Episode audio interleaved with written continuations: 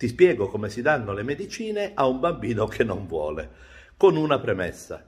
Dare le medicine ai bambini malati è un atto d'amore, non è violento e non puoi lasciare decidere a lui, perché se no lo insegui per tutta la casa e non concludete nulla e ci restate male tutti. Quindi fermezza e velocità.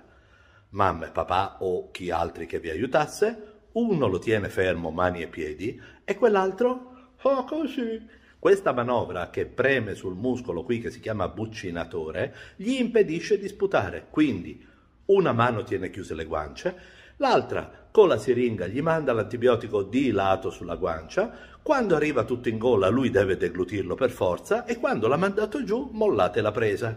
Lui piange, ve ne dirà di tutti i colori, ma intanto la medicina è data. Punto. Stai ascoltando dottor Beppe di PediaTalk. Cercaci sui social o vai su pediatalk punto it.